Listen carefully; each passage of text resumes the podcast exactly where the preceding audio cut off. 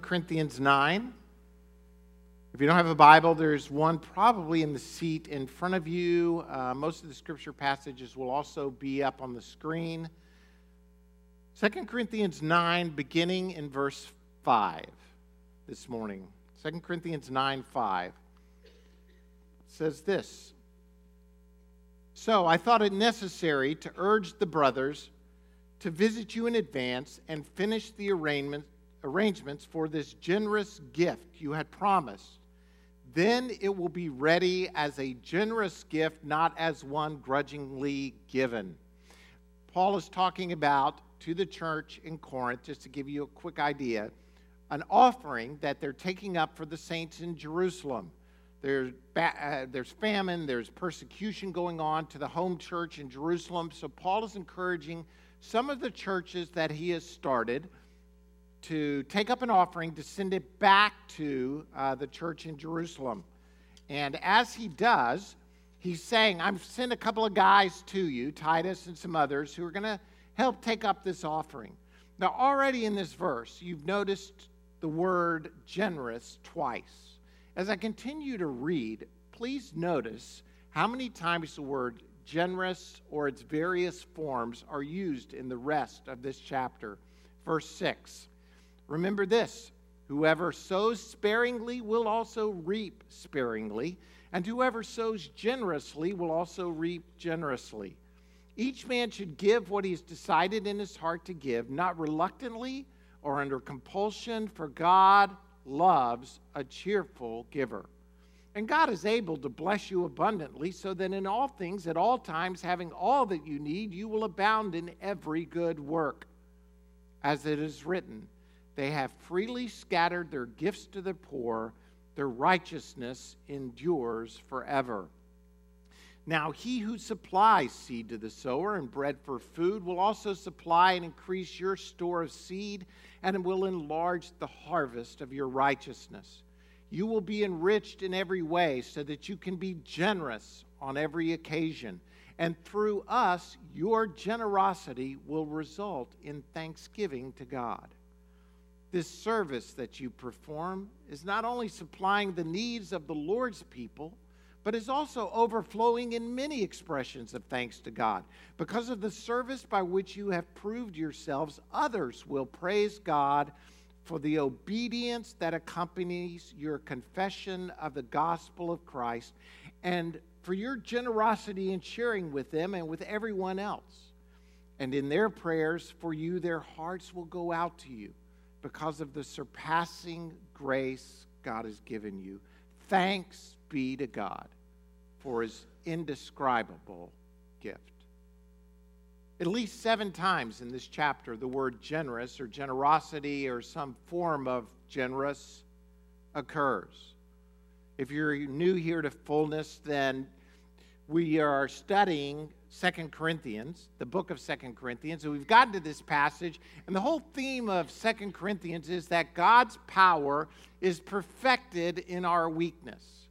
That it's not out of our strength that power comes, it's, it's out of our weakness that God then steps in with his power, which is far greater than anything we could imagine, praise him, and takes things from there. He's talking about being generous. How is generosity the same as weakness?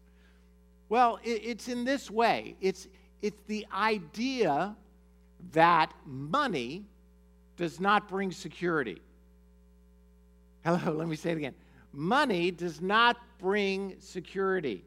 Money is not that upon which we lean when we are generous, what it does is it breaks off the spirit of greed and the spirit of idolatry that goes with money, which I got to tell you, you can just look to your left or your right, and you will see a person struggling with the idolatry of money.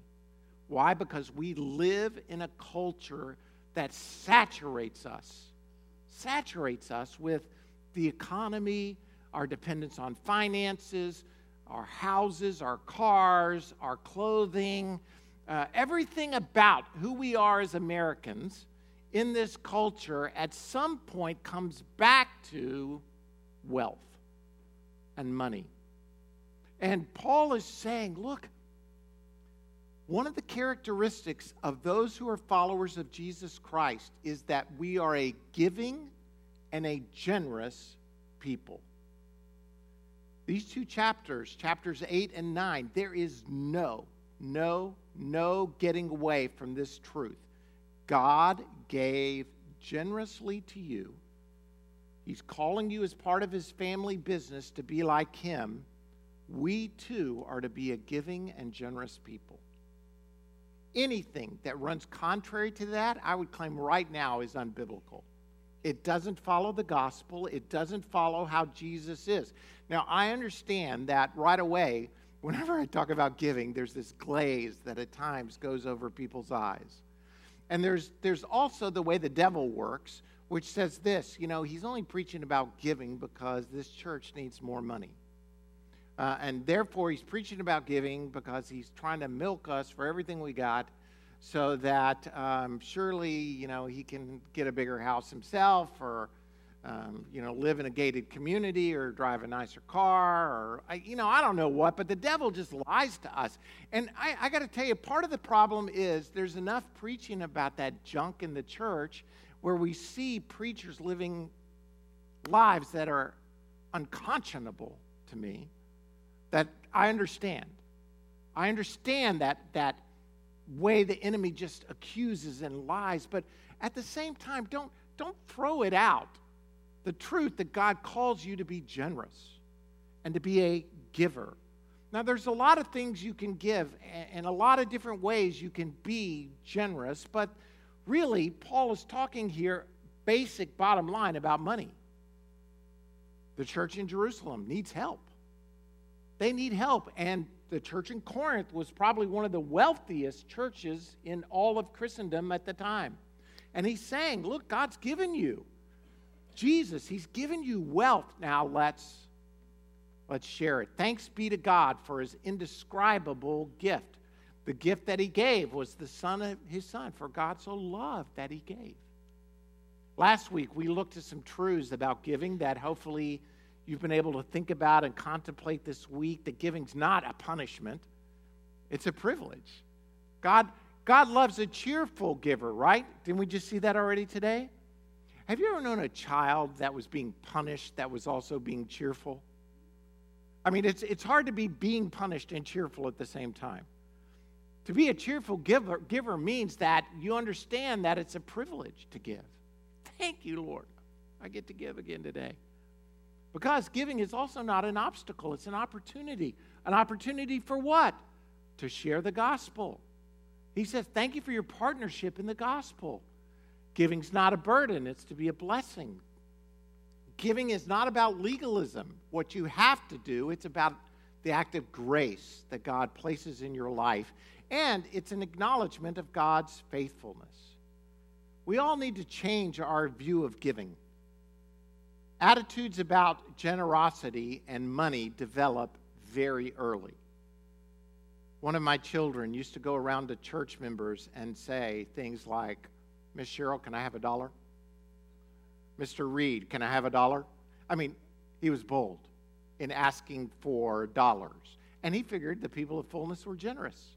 So I'm going to ask them for their dollars. And amazingly, some of you gave him your, the dollars, which just encouraged uh, the act for a while until you got tired of giving him your dollars. We live in a consumer culture. We take and we spend on ourselves.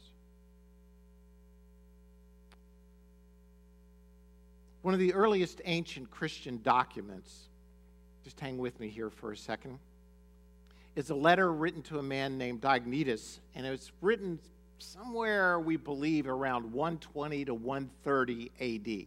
Now, if you think about it, the Apostle John probably died somewhere between 90 and 100 AD. So this is written within 20 to 30 years after his death. And Diognetus, um, it, it, we don't really know who he was. There was a Diognetus who was the tutor to Marcus Aurelius. Anybody see Gladiator? That movie. He was the king in that movie. I mean, the emperor in that movie. You, I don't recommend movies. You don't need to see it if you haven't seen it. It's a pretty good one, though. And uh, anyway, and anyway, Marcus Aurelius was this guy was probably the tutor. Here's, here's the issue the question was Diognetus, who was not a God follower, was not a believer in God, is saying to a guy named Methodius, and by the way, Methodius is probably not his name. In Greek, that means disciple. But in some way, Diognetus is asking this guy, why is Christianity growing so fast? Who are these people? And why is, are these people springing up all over the empire? And in this letter, again, dated somewhere between 120 and 130, Methodius gives an answer to Diognetus in a, in longer, it's called the Epistle to Diognetus. And here's what he says. Now, this is a longer quote, but listen to this early description of who Christians are to a guy who doesn't know who they are. If you were to, let me just say this. If you're going to describe the church today, how would you describe it? If someone said, hey, tell me who Christians are, just write me a letter. Just write it out. Tell me who Christians are, what they're all about. What would you say? Here's what Methodius chooses to say Christians are not distinguished from other men by country, language, nor by the customs which they observe. They do not inhabit cities of their own, use a particular way of speaking, nor lead a life marked out by any curiosity. The course of conduct they follow has not been devised by the speculation and deliberation of inquisitive men.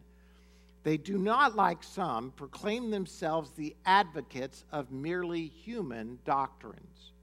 Instead, they inhabit both Greek and barbarian cities, however, things have fallen to each of them. And it is while following the customs of the natives in clothing, food, and the rest of ordinary life that they display to us their wonderful and, admittedly striking way of life. They live in their own countries, but they do so as those who are just passing through. As citizens, they participate in everything with others, yet they endure everything as if they were foreigners. Every foreign land is like their homeland to them, and every land of their birth is like a land of strangers. They marry like everyone else, and they have children, but they do not destroy their offspring. They share a common table, but not a common bed.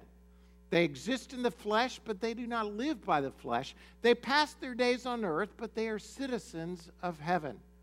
They obey the prescribed laws, all the while while surpassing the laws by their lives.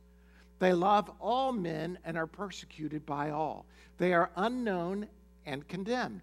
They are put to death and restored to life. They are poor, yet make many rich.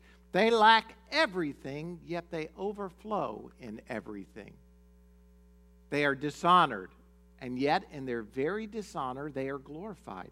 They are spoken ill of, and yet are justified. They are reviled, but blessed. They are insulted and repay the insult with honor. They do good, yet are punished as evildoers. When punished, they rejoice as if raised from the dead. They are assailed by the Jews as barbarians. They are persecuted by the Greeks. Yet those who hate them are unable to give any reason for their hatred. To sum it all up in one word, what the soul is in the body, that is what Christians are in the world. What a description of the early church. Here's what um, is saying to Diognetus. Let me get, these are my conclusions that I'm drawing from this. He's saying that the early Christians in the early church, there is a complete absence of racism. They're foreign countries, whereas their homeland and every land of their birth is like a land of strangers. The, the Christians were Jews, Africans, Greek, Roman, first, they're Christians. Their nationalities came second. Christianity gives you a higher loyalty than your race or your nationality. Let me say that again. I believe this firmly.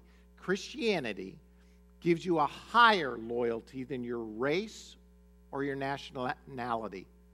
They no longer took their identity from who they were racially to, me, this is cutting racism down at the root. Christianity, if indeed followed, says our loyalty, our love is to our Heavenly Father. We are all brothers and sisters in Christ. Here, here's my belief my belief is this, and I acknowledge I am a white man living in the American culture. But my view is this the only hope we have is Jesus. The only hope we have to see racism in our country or in every any other place cut down. I, have been in places where they're tiny nations and there's a tribe here and there's a tribe here and they hate each other because they're different tribes. I mean, there's no, you, they look the same. They, I mean, they just, racism occurs in all forms because we are, we're steeped in sin.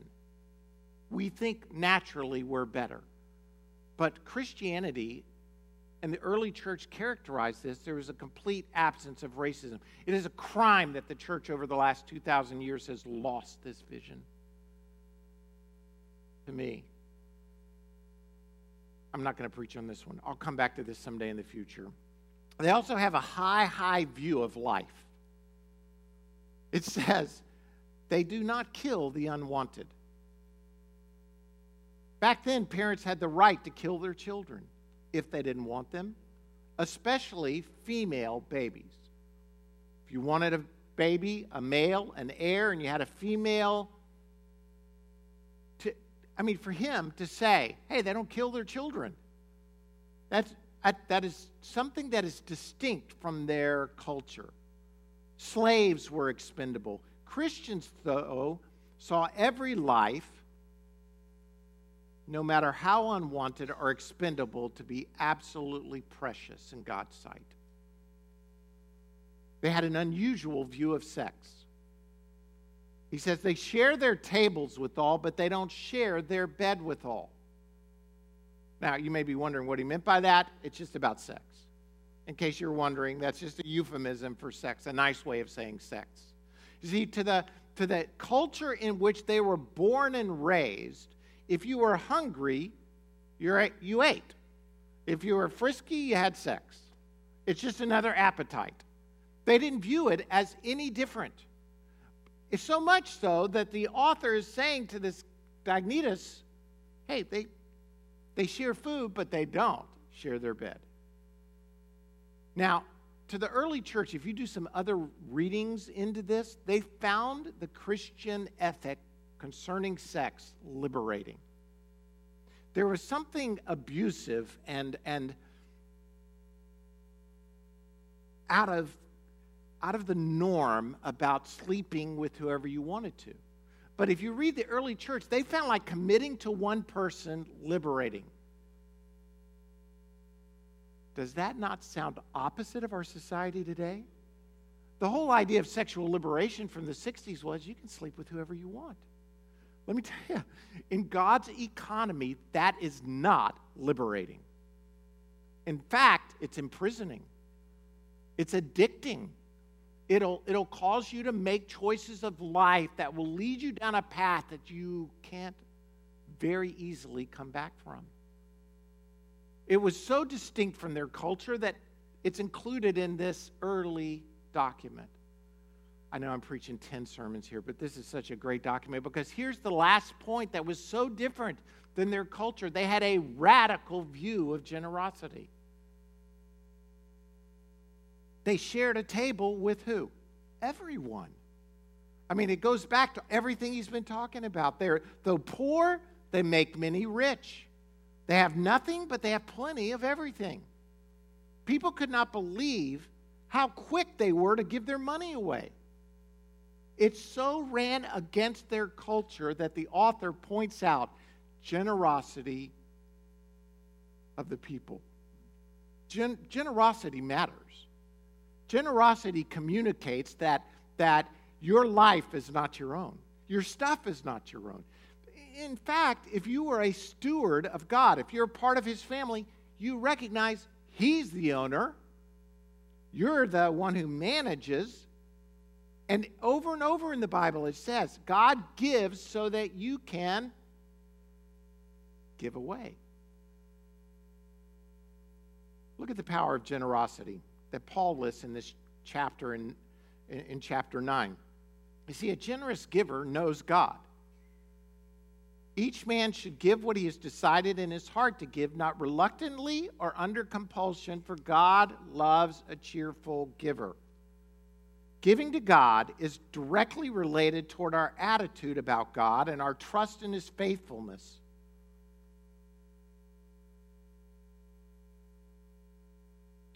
The general idea among many Christians, and praise God, it's not, I don't, do not believe that it's the attitude of this church.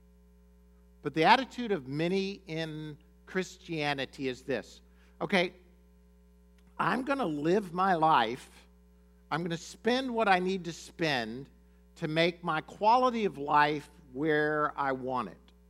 And by the way, most of us live a quality of life that's well beyond what we really need. Most of our houses are bigger, most of our cars are nicer. You know, you, you do what God directs you to do. But it might be worth asking it. How do you want me to live my life? In any case, we live according to the level of the culture around us, and then maybe what we have left over we'll give to God. So we give God our leftovers. Now, I don't know about you, but there have been times in my life where I just don't want leftovers. I remember when I was in seminary, there was one time I, I lived with three other guys, and we were not really great housekeepers. And, you know, you'd cook something, you'd throw it in the fridge. I mean, there was some stuff in our fridge. I mean, there's one time I, I, I just said, I, I'm not even washing this dish. I'm throwing the whole thing away. It had grown to that point. I didn't even know what, what it was anymore. I couldn't even identify what the food originally had been. But the point is this if we recognize and know God, then we don't give God what's left over. We give God first fruit. We get God recognizing, oh man, He loved me so much, He gave to me. And there's something, you may be saying, well, what does it matter if I'm giving Him the same amount of money here than giving Him the same amount of money there? What, what does it really matter? You know what matters is you, a recognition of your relationship with God. It's a heart issue. It's a heart issue because you know God. Thanks be to God for his indescribable gift. Our giving is a reflection of the nature of the God that we serve. A generous giver walks in faith. A general, generous giver walks in faith. Remember, remember this whoever sows sparingly will also reap sparingly, and whoever sows generously will also reap generously. Now, if you want to know more about the sowing and reaping principle, I'm not going to. It's, it's one of the great principles in the Bible, but go, go read uh, Galatians 6, 6 through 10. Paul elaborates on the sowing and reaping principle. But here's one of the things about sowing and reaping I got a bag of seeds. What do I have to do with this bag of seeds in order to reap a harvest? I got to throw it out there. Now, you see, it takes faith to throw it out there. Now, some of faith is built on past experience. I've sown it, I've seen it grow up, it's, it's a harvest. But you can imagine starting to throw it's an act of faith to throw it out there. Sowing takes faith. I'm not going to get off, I can't help it though, for the sowing and reaping stuff. If without faith it's impossible to please God, then what you sow not in faith is going to reap not in faith. Because you only reap what you sow. Are you with me? In other words, if you say, I'm going to control this, I'm going to give right here, but it's in my control, then guess what you're going to get? A harvest of controlled return.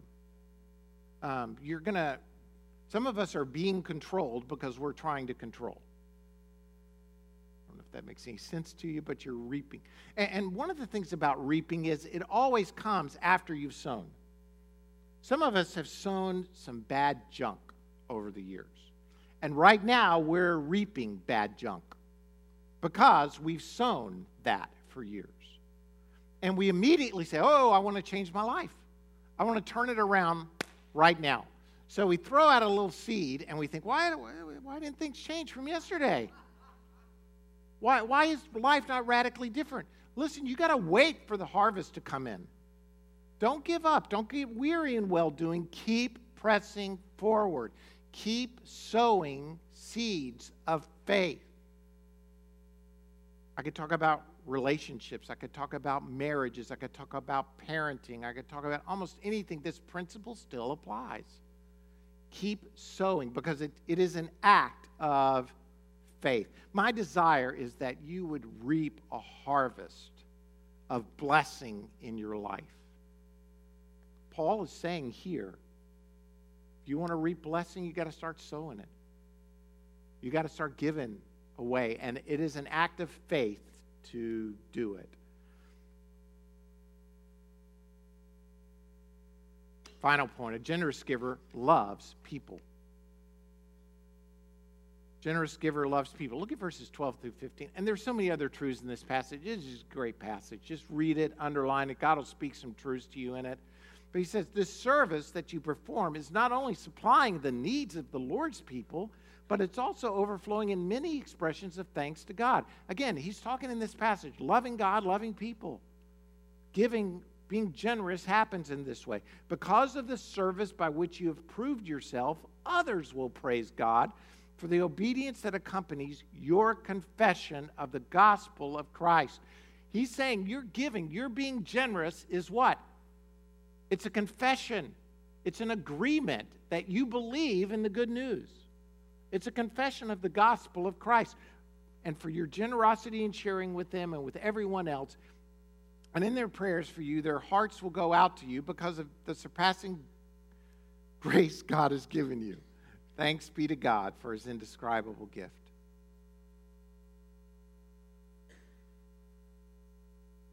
Look, we give because we love God and love people. We don't give because of how it makes me look. We don't give out of our own stuff. I think you and I both would recognize that we live in a greed saturated society. Would you agree, agree with that statement? Um, Jesus says in Luke, maybe you didn't want to agree with me that loud, I don't know. Watch out, be on your guard against all kinds of greed. Life does not consist in what? Man, it's, it's not about what you got that's really life giving.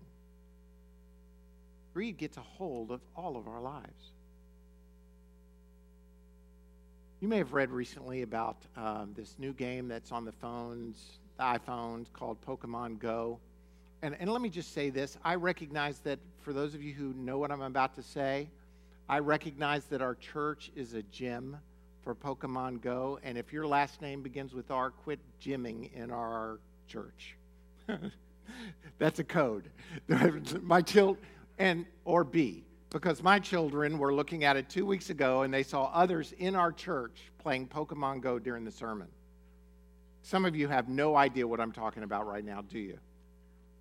Pokemon Go is a game that is just, you're like, huh? He is talking in tongues? I know it now. Pokemon Go is a game that's put out by Nintendo. Nintendo stock doubled within two weeks of this game that goes on a phone. Doubled. Value went up to $19 billion for Nintendo. Then this week it was found out Nintendo doesn't really own the game stock went down by 25%. Still way ahead of where it was, but they don't own exclusively the game. It was put out with, uh, in conjunction with others. I mean, this spirit of greed. First thing, you play a game, oh, I'm addicted to this game. Hey, wait a minute, who owns this? Let me give money to it. Let me give money back. I'm going to. This, we live in a culture of greed. We don't even we don't even think greed is a problem. I, have had people come to me and confess all sorts of sins. I mean, a bunch of different ones. My list is pretty long. I keep it in my desk drawer of sins confessed. No, I'm just kidding. I'm just. I have yet to have a person come into my office and say, Pastor, I, I have the sin of greed. I've never had anyone say that to me. Why? Because we don't even recognize it. It's so much a part of our culture because we compare ourselves with others out there, right? Hey, compared to them, I'm doing pretty good. No, you're not. It's all over you. And the way we break it is through being generous. I read that I read about a cartoon, a Victorian cartoon, and it's these two guys. One guy's holding a book in his hand, and the guy, another guy says to him, "Hey, what's that book you're reading?" And the one guy says, "It's a new story that Dick that that excuse me, I'm ruining the whole line here. Let's back up. I'm starting in the wrong key, as Mitch would say. It's a new story by that Dickens fellow about a worthy banker named Scrooge who finally degenerates into a sentimental weakling. That's the way our society views giving. Listen, we give because we love God and love each other. I don't love you just because of your money. I really don't. I love you because God loves you and through Him. But many people view that, oh, He likes me just because I give. I like the story I heard about two men who were marooned on a desert island. One of the guys is pacing back and forth because he was worried and afraid that he would die on that island. The other man is just laid back, relaxing, dozing, getting a good tan. The first man says, Aren't you worried? The second answer is, Nah, I'm not worried. I make $100,000 a week and I tithe on what I make. My pastor's going to find me.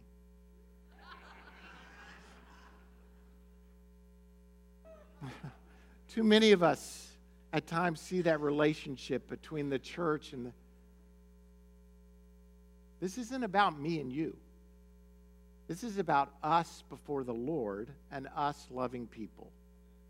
And there are a ton of different ways to give. Paul is talking about a church in Corinth that's giving to another church in Jerusalem. There's ways to give.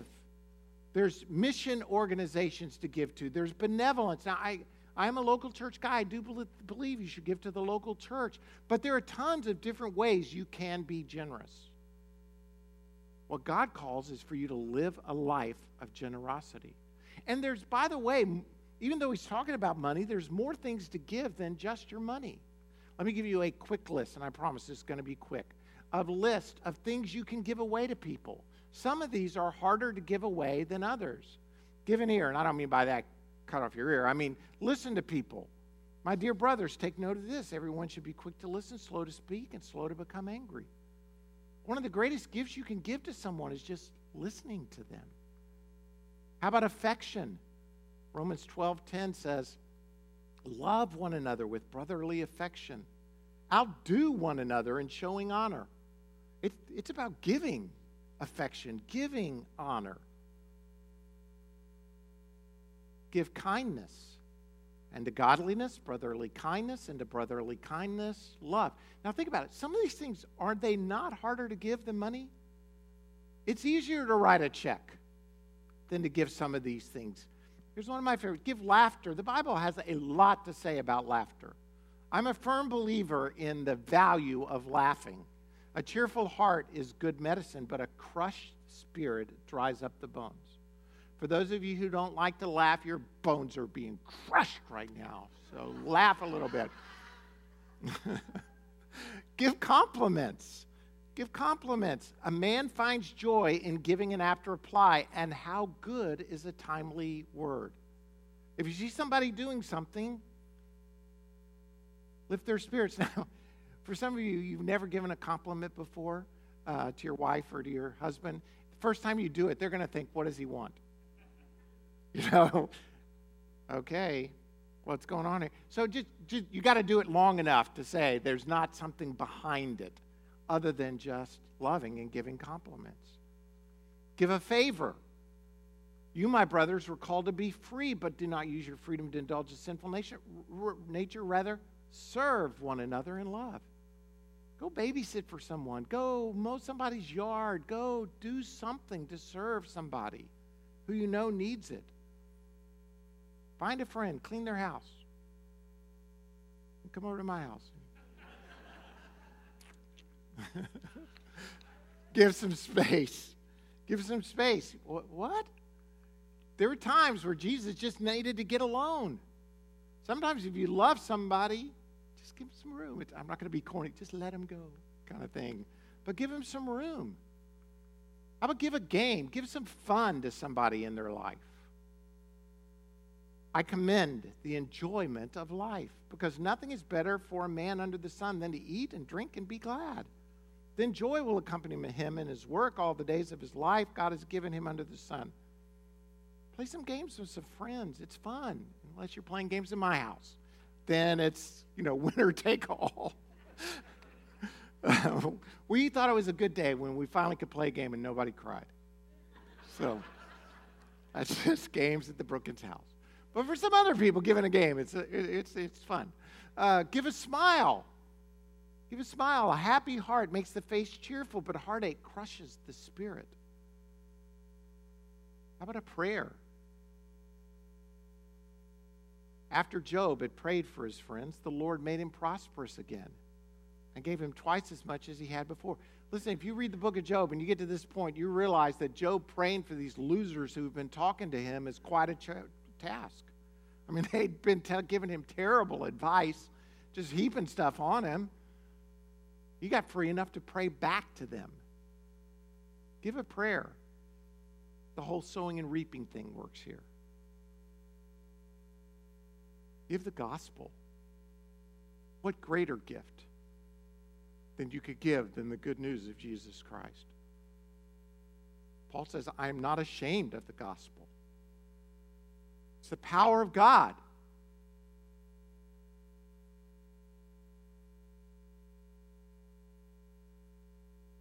Contend many in the church are ashamed of the gospel.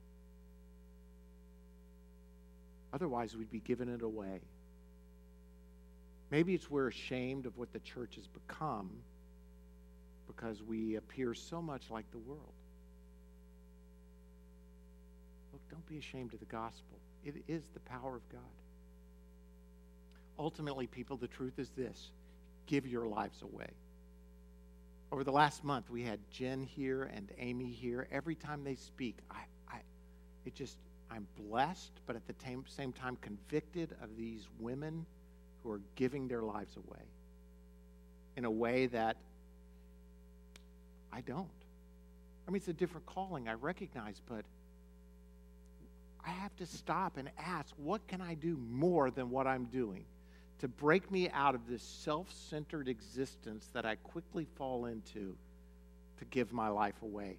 And, and ultimately, I come back to passages like this God, make me generous in every aspect of Let me see again the truth that you gave everything for me so that I, in turn, can give it away to others. Live a life of radical generosity. Because when you do, God's power, I would say, is going to be inserted into that situation, and miracles are going to occur. Lord, we thank you today for your blessings in our lives. Lord, we thank you for all you've done for us. Oh, God, we, we recognize that it's in you that we live and move and have our very being. God, I ask for each and every one of us that, that the chains of, of, of greed and blindness and self centeredness would break off of us so that we would live lives of radical generosity, giving away what you've given to us. Not just our resources, our money, but our, our words, our time, our joy, our lives, and ultimately the good news of Jesus Christ. Lord, we thank you and we bless you and we praise you in Jesus' name. Amen.